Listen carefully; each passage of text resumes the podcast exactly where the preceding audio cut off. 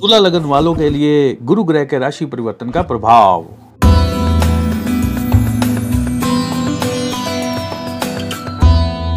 दोस्तों, जो तुला लगन है, उन लोगों के लिए जो ये गुरु ग्रह का राशि परिवर्तन जो होने जा रहा है, वो सप्तम भाव में होने जा रहा है, छठे भाव से सप्तम भाव में।